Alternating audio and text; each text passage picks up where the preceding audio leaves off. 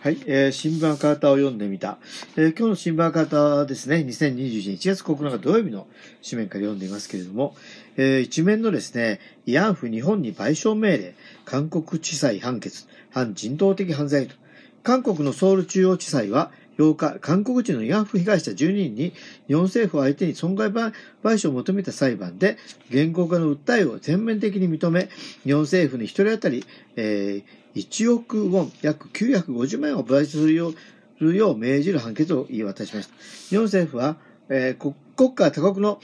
裁判権に服さないとする主権免除を、えー、主張し、訴訟が却下されるべきだとの立場から審理をすべて欠席しました。これに対して判決は、被告、過去日本政府の不法行為は計画的、組織的、広範にわたる反人道的犯罪行為であり、国際法規の上位にある奴隷貿易禁止など、えー、強行、過去絶対規範に批判したと判断するとして、主権免除は適用されないと述べました。さらに日本の統制下で強権、強制的にいちにち数十回、日本の軍人たちの性行為の対象になった過酷な性行為による障害、性病、望まない妊娠などの危険を感受しなければならず、常に暴力にさらされたの被害、被害を認定、戦後も含め、原告、かっこ被害者は精神的、肉体的な苦痛に悩まされたとし、被告側に賠償の義務があり、いちおくえん以上の賠償は妥当だと判断しました。日本政府は同日、菅義偉首相が首相官邸で記者団に断じて受け入れることはできないと述べましたという記事ですね。えー、まあこの件に関してですね、えっと、田村政策委員長が会見の中で質問があって答えているようですね。日本は韓国政府と協議をと。田村政策委員長が会見。日本共産党の田村智子政策委員長はようか、国会内の記者会見で、韓国の地裁が元日本軍慰安婦の女性が日本政府に求めた損害賠償請求を認める判決を出したことについて問われ、我が党は国際法に照らして戦争被害について個人の請求権を認められているという立場だ。戦争被害は被害当事者がいかに救済されるかが基本であって、救済されてないと訴えがあるときに問題解決済みだと言って跳ねつけることはあってはならない。いかに応えるかという立場で日本政府は韓国政府とも協議すべきだと述べました。と